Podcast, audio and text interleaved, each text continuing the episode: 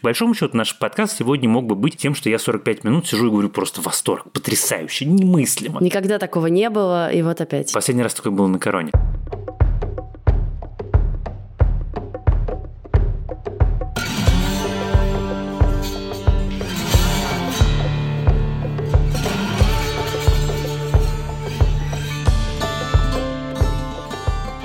Всем привет! Это подкаст в предыдущих сериях, и мы его ведущие Кендалл Рой и Шиврой, очевидно.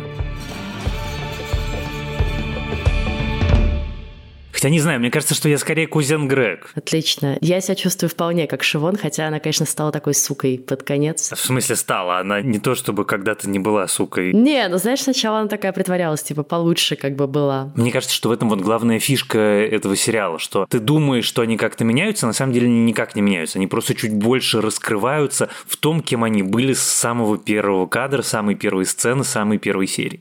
И, в общем, если вы вдруг не догадались, то мы с Лизой сегодня обсуждаем обсуждаем сериал «Наследники», который буквально только что завершился. Я по этому поводу пребываю в трауре, горе и печали, потому что сериал «Наследники» и «Корона» — это были два сериала для меня, ну, как бы «Корона» и остается, которые ты включаешь, и ты точно знаешь, что тебе будет хорошо. Там будет тебе больше хорошо, чуть меньше хорошо, но тебе сто процентов будет хорошо. И, конечно, такого мне будет не хватать. Сериал «Наследники», который мы сегодня будем обсуждать, доступен в Амедиатеке и на Кинопоиске по совместной подписке плюс мульти с Амедиатекой. И на всякий случай случай, если вы вдруг еще не поняли, то, конечно же, мы будем обсуждать финал сериала со всеми спойлерами, поэтому будьте осторожны.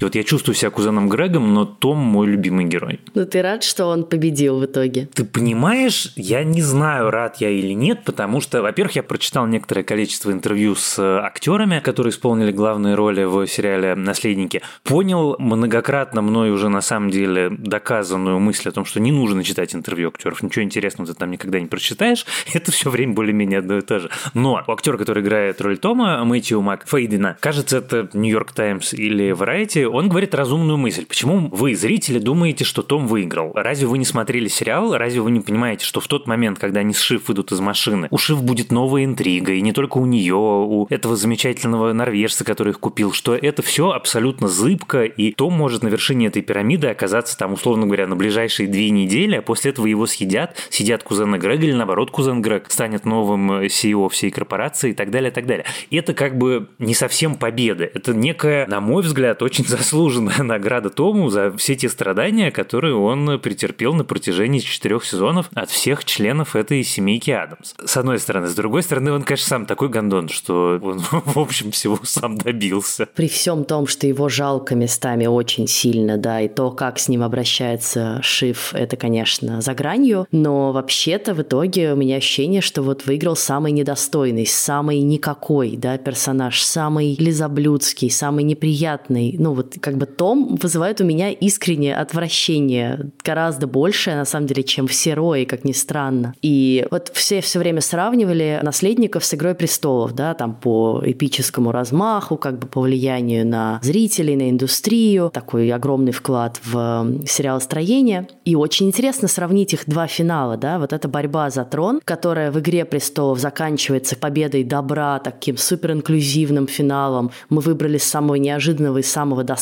персонажа для трона, а тут у тебя как бы все с ног на голову перевернуто, и в итоге всей этой борьбы вот этих всех якадзун на сцене оказывается самый недостойный, самый жалкий персонаж, самый бессмысленный персонаж, человек, который не делает ничего примерно. Мы даже в этом сезоне наблюдаем, что по сути вся его работа заключается в том, чтобы спихивать ее на Грега и как бы ходить с важным видом и говорить «я президент», там, empty suit. Нет, вот я с этим как раз категорически не соглашусь, потому что, с одной стороны, вне всяких сомнений, он empty suit, с другой стороны, если ты на него посмотришь, он из них всех он единственный вменяемый, единственный компетентный. Потому что хуже себе представить будущего, чем Кен во главе этой гигантской империи, невозможно. Он безумный, он такой прям по-настоящему безумный. Нам это многократно на протяжении четырех сезонов показывают, что как только он получит эту компанию, он ее ухайдокает, ну как бы он быстрее всех уничтожит все, до чего прикоснется. На втором месте однозначно Роман, который вряд ли сделает это с такой скоростью, но сделает это тоже непременно. На третьем месте Шиф. А Том, да, он лизоблюд, да, он абсолютное воплощение такой корпоративной карьеристской Америки, не только Америки, кстати, это абсолютное как бы воплощение корпоративного карьериста. Но его поставили рулить этой э, телевизионной сетью, и, в общем-то, на самом деле у него все неплохо. Он как бы тихой сапой, аккуратно, будучи человеком, лишенным всех привилегий, которыми обладает семья роль, аккуратно выстроил себе карьеру, аккуратно дошел до самого конца. Вызывает ли он какое-то, как сказать, одобрение или восхищение, вне всяких сомнений не вызывает. Но он из них всех единственный вменяемый. Он может быть вменяемый. Я не согласна, что он компетентный. Ну, как бы, на мой взгляд, он просто занимает некую должность. Ничто в сериале не говорит нам о том, что это его стараниями ATN становится влиятельным каналом. Нет, он ему достался таким. Ну, как бы, вот тебе дали Fox News, типа, это уже Fox News, это уже канал, который влияет на выбор президента. Разумеется но при этом ты представляешь себе на его месте Кена, и это другая история. Что я имею в виду? Что тебе дают бизнес. Не загнать его в землю – это уже на самом деле не маленький талант, особенно когда речь идет про такой сложный бизнес, как Fox News. И ни одному, вот я представляю себя периодически на месте, пока я смотрел, я пытался себе представить, вот я сижу в этом совете директоров. Кому из них я доверю? Доверю ли я кому-нибудь с фамилией Рой? Никогда в жизни. Просто, ну, как бы, если это мои деньги, то никогда в жизни я вас не подпущу на пушечный выстрел этому всему. А Том управляемый, понятный, он амбициозный, но при этом он такой как молчален, который со всеми ласковый, со всеми услужливый, при этом, ну, он способен управлять бизнесом, который ему доверили. И в этом смысле это, понимаешь, такие, как сказать, противоречивые чувства. С одной стороны, я тебя понимаю, он не может нравиться, потому что он, в общем, довольно омерзительный. С другой стороны, я за него болел, потому что мне он нравится гораздо больше, чем все эти, пусть э, глубоко мне по-разному симпатичные, кроме Кена. Я ненавижу Кена. Вот он единственный из всей этой семейки, которого я не выношу. Я был счастлив, когда его прокатили. Лучшая сцена во всем финале. Я, кстати, хочу про это отдельно поговорить. Это когда вот они выясняют отношения на троих во время совета директоров, когда Кен кричит «Я старший сын», и он говорит «Нет, он действительно не старший сын, но при этом он так в это верит, что он старший сын. Ну, в общем, я был доволен. Мне кажется, что все получили по заслугам. Вот правда. Роман прекрасно себе устроится, у Ши все будет в порядке, она еще съест с этого своего мужа. У Тома все ничего, у Грега все сложится. Кен получил по заслугам. Нет, ну слушай, в конечном счете просто мы так что-то долго засели на Томе, но мы же понимаем, что как бы выбран он не по своим заслугам, да, выбран он Мэтсоном, потому что ему не нужен человек, который будет влезать в управление. Ему нужен такая марионетка марионетка, которая будет делать, что и скажут, и не влезать. Самое смешное, что это ему подсказывает сама Шив, когда они обсуждают Тома. Том, Том, да, я не знаю. А ты что скажешь? Да, он очень компетентен, но если он тебя бесит или тебе с ним сложно, я не против. Вот так. Угу. Да, для корпорации Том полезен и удобен, но он винтик, который легко можно заменить. Но на фоне больших перемен можно пытаться сохранить хоть что-то. Знаешь, Этьен нагибает всех по рейтингам, а Тома там любит. Так что если ты его оставишь, я тоже буду не против. Принял к сведению. Да, если забыть о личном, то том всегда ляжет под победителя. И, ну, как бы от CEO Мэтсону действительно нужно, чтобы он был покладистый, не амбициозный, чтобы он не увел его компанию туда, куда Мэтсон не хочет, чтобы ее уводили. В общем, все довольно логично. Точно не шиф. Мне кажется, что в моменте, когда Мэтсон с ней просто познакомился, он уже понял, что она никогда не будет CEO, потому что она супер амбициозная, она супер себе на уме, и она, конечно, очень зависима самым разным образом, но от своих братьев и от памяти своего папы. Да, это правда. Вообще, конечно, вот то, как этот сезон все темы, копившиеся весь сериал, раскрывает, да, и закрывает, на самом деле, почти не остается никаких вопросов под конец сезона. На самом деле вопрос остается один, но он как бы за рамками сериала, на самом деле, а именно кто все-таки станет президентом США. Случится пересмотр результатов в результате судов или нет? Но кажется, что нет. Но на самом деле поразительно, да, вот насколько в итоге всем роям плевать, кто там станет президентом, лишь бы этот человек помог им добиться того, чего каждый из них хочет, так в итоге как бы и сериал такой, да, уже пофигу, да, вот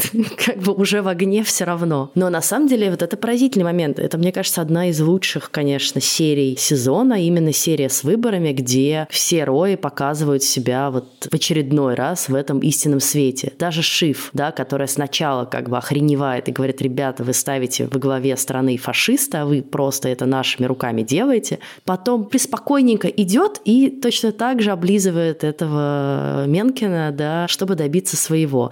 Кен, у которого даже ничего не говорит, просто одно выражение лица, да, вот это поразительный сериал, в котором действительно, с одной стороны, есть невероятные диалоги, какие-то великие совершенно фразы, все друг друга перебивают, и в этом такая живость и такой характер, а с другой стороны, есть сцены, где просто можно ничего не говорить, и они сами говорят за себя. Вот этот взгляд Кена, когда Роман ему втолковывает, что да вообще там, господи, да какая-то разница, ну что там, кто там будет править? Да вообще это нас всех не касается. Подумаешь, фашист. И Кен, который как бы пытается это переварить, типа, я пойду на это, да, ради своей власти, или я не пойду, я готов, и потом идет тоже. Вот это прям мощный момент. И как они влезают в редакционную политику, да, как их буквально пытаются утащить с этого этажа. Вот это, мне кажется, единственный момент, когда Том проявлял какую-то компетентность, когда он их пытался выставить и говорил, ребята, вам туда нельзя, что вы вообще устроили? Я все-таки еще раз вступлюсь за Тома. Том компетентный чувак. Для того, чтобы быть кузеном Грегом внутри корпоративной структуры, не нужно какой-то компетенции,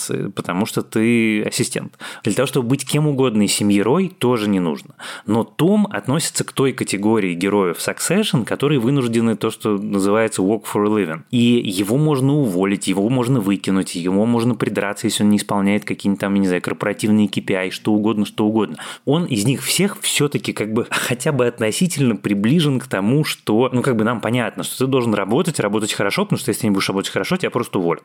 Поэтому я так походе, но все-таки еще разок за него вступлюсь. Да, серия с выборами гениальная, и, конечно, в этой серии, наверное, для меня самый интересный был Кен, потому что весь этот разговор с бывшей женой, с Равой, с дочкой, про то, как он, значит, переживает, и как это демократия в опасности, а потом в решающий момент вот эта вот сцена, где он все это пытается в себя переварить и запихать, она потрясающая. И да, мне отдельно нравятся «Наследники» тем, что там есть сцены, в которых говорит один герой, а играет все, кто есть в кадре, потому что ты смотришь на эти лица, на эти выражения лиц. Особенно, конечно, это классно, когда говорят кто-нибудь там, я не знаю, Шиф и Роман, Шиф и Кен, а рядом с ними стоит кто-то из э, наемных рабочих, как бы у которых на лице фейерверк от того, что они слышат.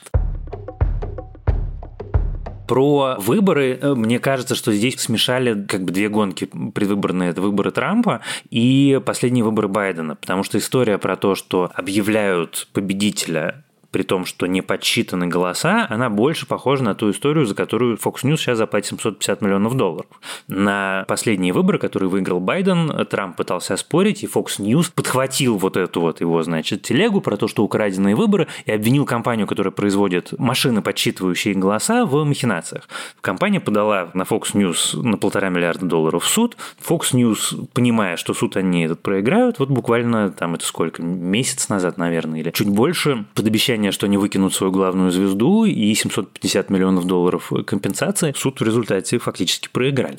Вот, а история с э, Менкиным – это, конечно, Трамп, но это то, с чего начинались наследники, это то, как бы в какой атмосфере его писали. У меня любимый в результате текст про сериал вышел в Guardian, и там одна из режиссерок Джорджа Причет рассказывает такую вот behind the scenes историю того, как они это все писали, как они это все придумали. Дико смешно, дико остроумно, но там есть, кстати, ответ на вопрос, вот то, что ты сказала, что весь этот сезон он закрывает все гештальты, он отвечает на все вопросы, потому что у шоураннера сериала, у Джесси Армстронга, была концепция, что финальный сезон будет deliver on the promise of the premise. Ну, то есть, что он ответит на все вопросы, которые мы задали в первом сезоне. И все закроет. И вот в первом сезоне мы начинаем сериал с момента, где Кен который формально все-таки главный герой. Чувствует, что вот сейчас папа, значит, помрет, и ему достанется порулить его империей, и заканчиваем в финале. При этом, знаешь, какая мысль мне очень понравилась про финал? Вот есть Кен, у него столько денег,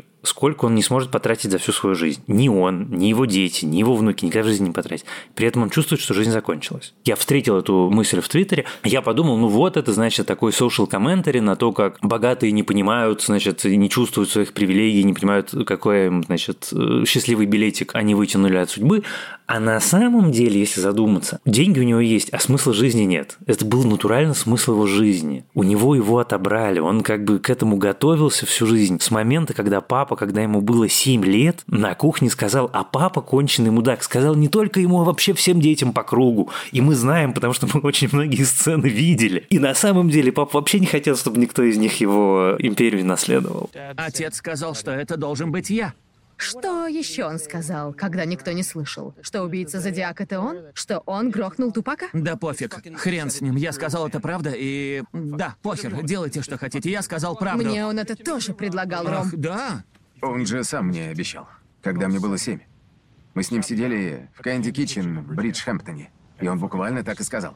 Не стоило ему так говорить. Это к тому, что он многое обещал, но мне обещал первым. Да. А мне последнему? На самом деле, вот самые душераздирающие моменты для меня в этом финальном сезоне это когда к Роману и к Шиф приходит осознание, что вообще-то нас никто не хочет видеть во главе этой компании. Как бы и папа нас не хотел видеть. И все, что он делал, это просто обманывал нас и кормил этими ложными обещаниями, и стравливал нас. И как бы мы ничто, да, вот эта вот фраза Романа, когда они подрались с Кеном, и Кен еще пытается что-то там урвать, какую-то власть и переживает. И на самом деле меня очень раньше бесил Роман, а в этом сезоне как-то больше всего с ним была. И вот именно его вот это под конец признание, когда он говорит, как бы это все херня, вот это все какие-то сломанные шоу, да, и новости никому не нужные, и мы вот это за это все боремся, и все это бессмысленно, и мы все ничто. И как бы он просто принимает этот факт, и в конце, помнишь, вот эта финальная сцена с ним, он сидит и улыбается, то, что как бы такое ощущение, что для него с этого момента жизнь начинается, он наконец отпустил эту всю борьбу. У Кена заканчивается, да, и не случайно он сидит и смотрит на воду, и там даже в интервью он рассказывает, да, что была одна из версий, где он такой актер склонный к импровизации, и вообще на съемочной площадке наследников много как бы импровизации, потому что они все так жились в своей роли, и Джесси Армстронг им давал как бы такую свободу некоторую, некоторые сцены прям придумывали на ходу. Джереми Стронг в какой-то момент, да, встал, перелез через перила, вот он смотрит на Гудзон, перелез через перила уже с тем, чтобы бросаться в воду, и его как бы вытаскивает его охранник. Они не стали это вставлять в финал, но он просто смотрит на воду, и понятно, что есть какое-то у него размышление в голове о том, что вот жизнь кончилась, да, и, и вода — это уже такой для него важный символ. Собственно, в воде погиб тот самый официант, и вода его тянет явно к себе. Но вот эти моменты, когда Ишив понимает, что единственное решение, которое она реально может принять, в чем она может повлиять на что-то, это не отдать компанию брату, да, но при этом, что на самом деле ей компанию тоже никто не даст, и папа бы ей тоже ее не дал. Но вот это поразительно, да, что вот этот сезон бросает от такой их нежности друг к другу, единения, да, как вначале они придумывают эту новую компанию, они все так ей горят, и все так как бы заряжены, чтобы ее сделать. И как они как бы в конце, где они оказываются, да, где уже ни один из них другим не может разговаривать. И как просто от того, что они, ну, не готовы были другому отдать эту власть, все пошло прахом. Просто только чтобы вот ты туда не сел. И это, конечно, поразительно. Но я при этом с Шиф согласен. Ну, она очень правильно говорит, что you will be bad at it, что как бы ты не справишься. Потом она, конечно, в этой сцене еще одну фразу говорит, что я тебя очень люблю, но я тебя не могу выносить. Но это правда, и видно же, опять же, вот про сцены, где играют глазами, да, когда они заходят в кабинет Логана, и Кендалл садится за стол, сначала он еще такой как бы смотрит на Романа и Шиф, типа, можно, а потом закидывает ноги на стол и начинает себя вести вот как уже абсолютный барин, и с какими лицами они на него смотрят. И в этот момент, конечно, они понимают, что нет, чувак. Кен, он всегда же, у него в чем проблема, что он очень быстро вживался в эту как бы свою победу. Еще не получив ее, он уже считал, что все, он на коне. И каждый раз, every fucking time, да, он обжигается об это. Каждый раз что-то идет не так. Вот он уже один раз пытался захватить компанию, потом он думал, что он продаст компанию, потом он думал, что он возглавит компанию. И все эти разы он слишком рано начинал радоваться, и в этом его беда. Но да, вот то, как он себя ведет, приводит ровно к этому результату. Его беда, на самом деле, фундаментально в том, что он привилегированный мудак, который совершенно этого не понимает. Ну, они все привилегированные мудаки. Но Роман учится. Вот Роман, если ты смотришь первый сезон и последний сезон, Роман вырос над собой, Шиф очень изменилась, Шиф выросла. А Кен, вот он вот это качество, собственно, ты совершенно права, это его фундаментальное качество. Он всюду уже чувствует себя победителем. И он начинает себя вести, несмотря на то, что он миллион раз на эти грабли наступил, он наступит на них, не то что наступит, на них прыгнет с радостью миллион первый раз. В этот раз в нашей регулярной рубрике рекомендаций слушательница по имени Эльвира рекомендует сериал «Шабабники», который можно посмотреть в медиатеке и на кинопоиске по подписке плюс мульти с медиатекой. Привет всем слушателям подкастов в предыдущих сериях. Меня зовут Эльвира, я хочу порекомендовать вам израильский сериал «Шабабники». Он не совсем новый, 2017 года, но реклама прошла сейчас, и данный сериал понравится любителям качественного юмора. Он рассказывает о четырех молодых евреях, которые учатся на раввинов в Ешеве Дэви — это высшее религиозное учебное заведение. В начале сериала в школу приходит новый контролер и начинает строить свой режим, что категорически не нравится главным героям. Они сначала пытаются подстроиться, но позже понимают, что это противоречит их убеждениям, что вливается в открытое противостояние учеников и учителя. Параллельно сюжет развивается в противоположную от учебы стороны жизни героев, где они пытаются найти жен с помощью сватовства, а также найти баланс между религиозной и светской жизнью. На протяжении сериала между парнями завязывается настоящая дружба, которая помогает им справиться с разными трудностями и выпутаться из передряг, которые они сами себе устраивают. Сериал смотрится легко. Первый сезон можно посмотреть за два дня. Я даже заметила, что просмотр этого сериала заставил меня лично задуматься над интересными вопросами. Например, где же все-таки та грань между тем, что хочется, и тем, что правильно. Я напоминаю вам, что если вы тоже хотите поучаствовать в нашей регулярной рубрике и посоветовать нам и другим слушателям подкаста, что можно посмотреть на кинопоиске, сделайте это через бот в Телеграме собака КП Аудиобот. Ты сказала про импровизацию, вещь, которая меня искренне потрясла, что сцена с финальным голосованием, когда Кен возвращается в комнату, она импровизация от начала до конца. На самом деле в сценарии было написано, что после того, как он говорит, как бы он разворачивается, идет к лифту, то, что с ним в лифт заходит какой-то абсолютно левый чувак, вот все эти детали, они просто вызывают у меня какой-то невероятный восторг. То есть, по большому счету, наш подкаст сегодня мог бы быть тем, что я 45 минут сижу и говорю просто восторг. Потрясающе, немыслимо. Никогда такого не было, и вот опять. Последний раз такое было на короне. Вот, вот, это раз, а два, ну там какие-то, знаешь, вот детали из серии. Помнишь, они, когда у мамы на Барбадосе, они выходят на веранду, в невероятный вид к морю, и Шиф выходит на эту веранду, садится спиной к морю. И это такой, как бы, знаешь, маленькая деталь, как характер, он, который так много всего говорит. Я обожаю сериал вот за это и за все эти какие-то остроумные точные штуки, и за то, насколько они люди. И вот, наверное, у меня любимая сцена, это не одна сцена, это две сцены, это похороны, когда мы начинаем с того, что Роман разучивает речь. И это потрясающая речь, потому что вначале он дает вот эту биографическую справку, но это биографическая справка, ничего особенного. А потом у него переход к содержательной части, он блистательный. Он ушел от нас, ушел в вечность. И об этом узнали на семи континентах, в газетах, что он основал, в новостях, что он запустил, через кабели, что он проложил и спутники, что мы построили.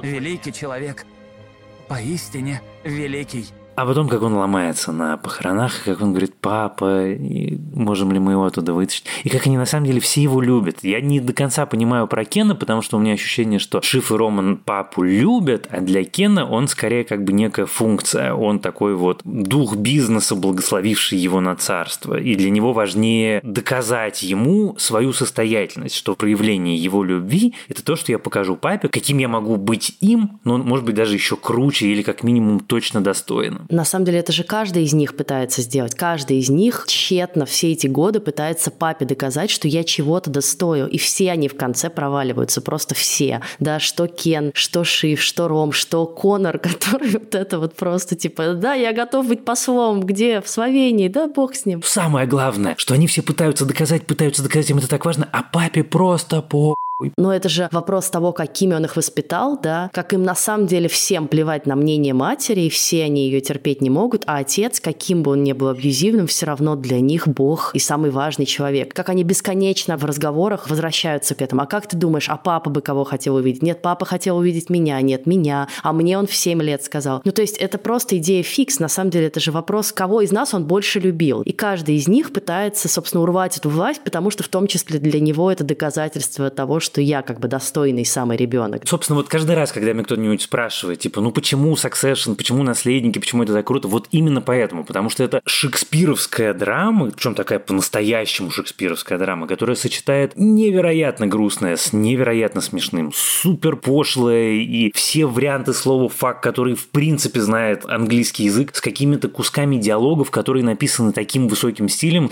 Я периодически Succession просто натурально проматываю, чтобы еще раз послушать, потому что это так круто круто. Они же еще и актеры все потрясающие. Ну, или контраст сцен. Моя любимая, последняя, опять же, серия, когда они приходят домой на квартиру к папе, да, и там Конор рассказывает им эту свою безумную систему, значит, как они должны стикерами отмечать вещи, которые они хотят забрать, и сколько там они могут взять, кто у кого сколько стикеров. И вот эта вот вся адская бюрократия, совершенно бессмысленная какая-то, полная какая-то фигня, кому какая серебряная ложка достанется. И потом они входят в комнату, где видео, да, с Логаном, и все сидят и плачут. И вот этот контраст, да, абсолютно какого-то абсурдно-комического бреда и настоящей любви, искренности, человеческих чувств. Или, да, вот одна из моих любимых сцен, на самом деле, в финале, это сцена, где они на кухне дурачатся, да, как они все шутят, каждый из них вот проявляет свой характер, да, Кен, который сидит с этой улыбкой до ушей, потому что наконец-то его избрали королем, Шиф, который над ними обоими издевается, Роман, который просто как шут себя ведет э, и облизывает этот кусок сыра. И в этот момент такая любовь между ними и единство, ты знаешь, что завтра оно закончится, да, потому что они не могут в этом долго продолжать. Они не могут как бы на самом деле быть вместе, потому что вместе с этой любовью каждый из них другого не переносит просто на дух. Вещь, которую я все время, конечно, думал на протяжении этого сезона, потому что я про это, ну, не то что знал, про это все знают с первого дня, когда Succession в эфире, все говорят про то, что это списано с Руперта Мердока и его семьи, но после того, как я перед началом четвертого сезона прочитал этот гигантский профайл Венти Фэр, где подробно написано про то, что Рупер Мердок воспитывает своих детей именно так, что он с самого раннего детства их стравливает друг с другом, чтобы посмотреть, кто сильнее, кто круче и кто самый достойный. Ты такой, ё Пошел мать. Вроде бы, ну, в сериале Succession много каких-то вещей, которые могут быть восприняты как некое преувеличение, художественное преувеличение, там, выдумка даже. И тут оказывается, что самая фундаментальная вещь, которая кажется самой чудовищной, жестокой, безумной, именно она как раз взята из реальной жизни, а не какие-то, значит, странные, эксцентричные штуки. Ну, а вообще, если вы читаете на английском, и вы не читали профайл Венти Фэр, это очень стоит почитать, это невероятное чтение. Вы увидите, сколько в четвертом сезоне, да на самом деле всех предыдущих взято из реальной жизни, и узнаете потрясающую деталь, что Мёрдок в брачном контракте бывшей жене запретил общаться с сценаристами сериала. Говоря опять же про детали и про финальную серию, там же все на самом деле понятно, да, с самого начала. Там очень быстро начинает нарастать вот этот уровень агрессии, когда они начинают обсуждать, не убить ли им Кена, да, и такие вроде как шутка, шутка, да, и ты на самом деле не понимаешь, что вообще-то они могут. Я вообще бы не удивилась, если бы они подплыли к нему и просто его утопили. Потом очень странные объятия, да, Кена и Рома, которые какие-то и нежные, и невероятно агрессивные, да, когда он просто буквально буквально вдавливает в себя Рома, и настолько, что у того проступает кровь. И заканчивается это все как бы тем самым разговором на троих, где Кен с Ромом просто уже дерутся на полу. И это, конечно, просто поразительно. Ты смотришь на эту сцену, и за стеклом стоят все эти люди и смотрят вот на этих трех детей буквально, да, которые не могут никак разобраться со всеми своими переживаниями, обидами и своим эгоизмом настолько, что они реально готовы у всех на глазах подраться за то, кто папин любимый сын. Я старший сын! Неправда. Для отца было важно, чтобы фирма осталась в семье. Тогда наш выбор — это она. Что? Я его сын. Мы все его наследники. Да, раз ты решил говорить о наследии, отец считал, что у тебя его нет. Что ты сейчас сказал? Ну что оно не настоящее. Ром, Так говорил отец, а я просто повторяю. Твои детишки левые. Одну вы купили, другой наполовину Равы, наполовину кто-то, вздрачнувший в пробирку. Какого черта? Отпусти его! Что ты сказал? Ты с ума сошел? Что ты Хватит, сказал? Бога ради! И это скорее про мастерство драматургии, да, про то, как ты постепенно накаляешь обстановку. Так сначала шутка, потом какая-то уже странная история, потом просто очевидная агрессия. В этом смысле наследники – это эталон драматургии, диалогов, актерской игры, режиссуры, как это все немыслимо снято каждый раз. Куда они отправляют камеру, с какой точки зрения мы смотрим на эти сцены. Ну, Вот это все просто невероятно. Моя любимая сцена с точки зрения режиссуры – это сцена в Норвегии, которую снял Андрей Парах, когда они летят в Норвегию на ретрит. Но мы, кстати, вот с тобой вообще не обсудили Мэтсона, собственно, а мне кажется, это прям великая роль Александра Скарсгарда и то, какой он тоже оказывается мудак, и, в общем, как он всеми ими вертит, какой он циник, и как он со своей командой обращается. И вроде как кажется таким, да, молодым, прогрессивным, классным, классным, а потом ты приглядываешься повнимательнее и все понимаешь про него, да, и понимаешь, что будет такой же Логан Рой, просто как бы чуть более прогрессивный. Удивительным образом, и это действительно для меня странно, казалось бы очевидная мысль, что Логан Рой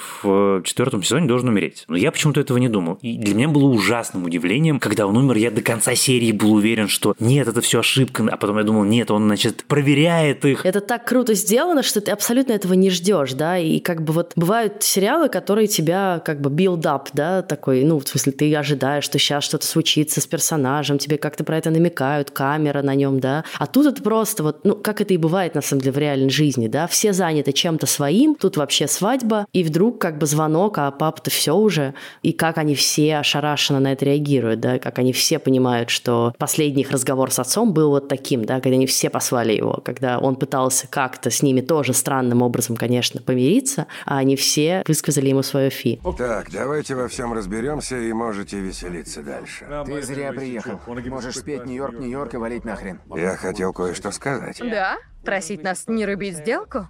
Не удивил. Хотя, если споешь на мотив девушки из Ипанемы... Нет, дело не в этом. Я хотел сказать, что на дне рождения вас не хватало. Рехнуться. У папы прорезались чувства? Да брось. Я думал, вам будет приятно. Зашибись. Сейчас мы узнаем правду. Боже, это мистер Мелодрама. Прямо мыльная опера. Поразительно вот тоже, как они все еще в постоянном самообмане живут. Они весь сезон потом говорят, что это Мэтсон убил их отца, что это из-за того, что он замучился этой сделкой, и вот отец к нему полетел, а на самом деле он полетел к нему после вот этого разговора, где они все его послали.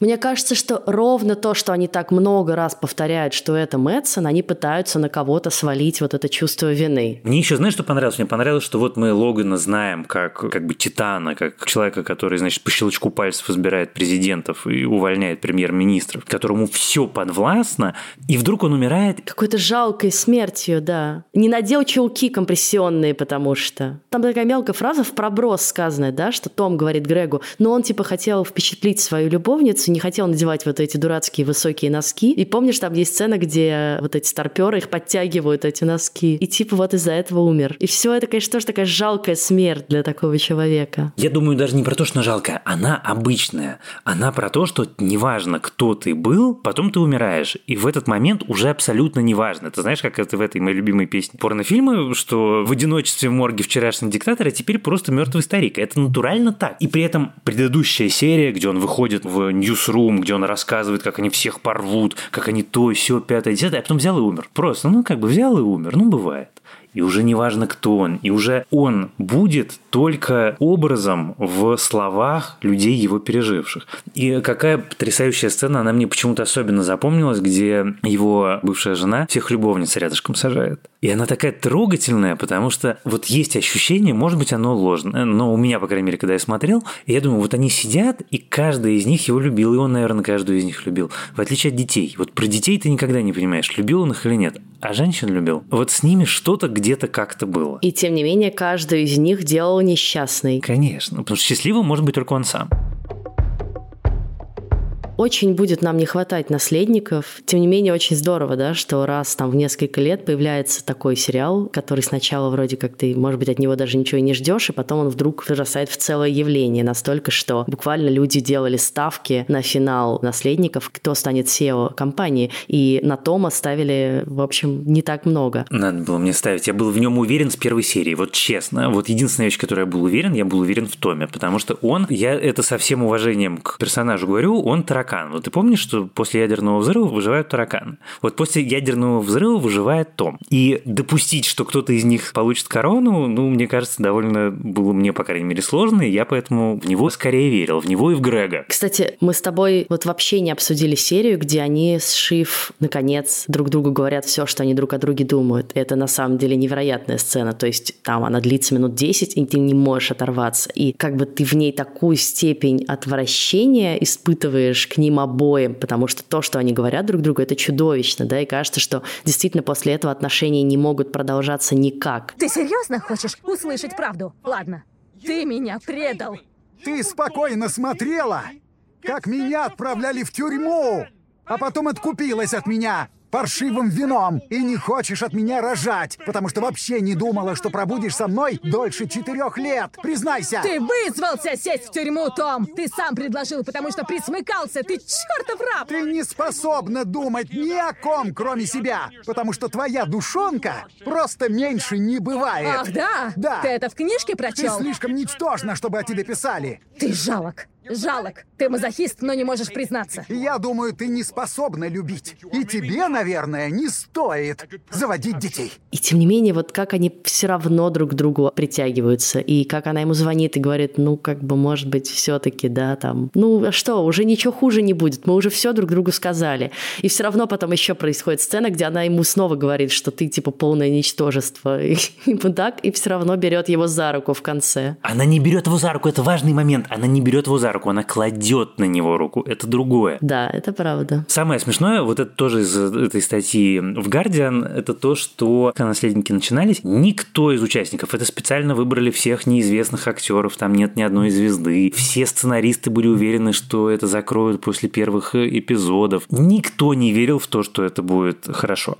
А это в результате стало вот таким планетарным феноменом. При этом важно понимать, в абсолютных цифрах цифры Succession очень маленькие. То есть там вот эти вот, я знаю, сколько там, 4 миллиона с отложенными просмотрами, это очень мало. Какой-нибудь самый популярный телевизионный сериал в Америке, финал сезона может смотреть 40 миллионов человек. Но при этом дискурс культурный и как бы вот направление культуры и все разговоры задает именно Succession. У меня сейчас была дико смешная сцена. Мы пришли в Каннах на встречу и сидят на встрече, значит, нас там в комнате 5 человек, и люди, с которыми встречаются, это руководители очень большой э, голливудской компании, один из которых там когда-то рулил одним из главных каналов, супер такие титаны индустрии, и мы все обсуждаем, что черт только что вышел свежий эпизод Succession, а мы все в командировках, а мы не можем без жен смотреть. Это вот очень интересно, что будет следующим. Мы с тобой таких сериалов видели уже некоторое количество. На самом деле, в каком-то смысле Тед Ласса тоже такой. Хотя, как я недавно узнал, для Америки больше, чем для Великобритании, поскольку герой, который играет Джейми, в интервью рассказывал, что ему все время приходится объяснять, почему он звезда. Он говорит, ну черт, я играю в этом суперпопулярном сериале, а его, оказывается, в Англии очень плохо смотрят. Тед Лассо, конечно, тоже такой, хотя немножко в другом смысле. Ну, то есть он действительно культурное явление, но, в общем, вряд ли повлиял также на телевидение, мне кажется, как Succession. Мне кажется, что, в общем, это разного веса, конечно, и разных категорий сериалы. Нет, я думаю, что новая такая звезда — это Last of Us, конечно же, и надо дать ему еще просто раскачаться. Но первый сезон очень многообещающий. В общем, вполне себе претендент на то, чтобы заменить их всех. И не случайно снова HBO. Вот как бы поразительно, да? Как бы все вокруг не пыжились, не старались, но, в общем, HBO раз за разом выдает один хит за другим. Все-таки мастерство не пропьешь. В следующий раз мы поговорим о завершении другого эпического сериала. Вы уже наверняка догадались, какого, именно о последнем сезоне Теда Ласса, о том, что этот сериал значил для нас и значил для всего мира, и как он завершился. Честно признаюсь, мне очень грустно. Я вот и Succession, и Теда Ласса я оплакиваю прям по-настоящему. Пожалуйста, слушайте наш подкаст на всех платформах, на которых он доступен, от Яндекс Музыки и Apple Podcast до Castbox и YouTube. Пишите нам письма, ставьте нам сердечки, оставляйте нам комментарии. Нам очень нравится, когда вы нас хвалите. Нам чуть меньше нравится, когда вы нас ругаете, но мы тоже с интересом это читаем. Кроме того, приходите, пожалуйста, в наш телеграм-канал, который называется в предыдущих сериях, и приходите в наш чат, который состоит при нашем телеграм-канале в предыдущих сериях, который также называется, и там обсуждаются все вопросы от вопросов готовки до сериалов, светской хроники и вопросов воспитания детей. И на самом деле много чего, и это просто потихонечку на наших глазах, мне это страшно нравится, растет такое отдельное, самостоятельное, очень особое комьюнити, в которое мне периодически страшно нравится заходить, и росту которого я очень радуюсь. Присоединяйтесь. А помогали нам в записи этого выпуска наши продюсеры Бетси Исакова и Лена Рябцева, а также звукорежиссерка Лера Кусто. С вами были Иван Филиппов И Лиза Сурганова. Пока. Пока.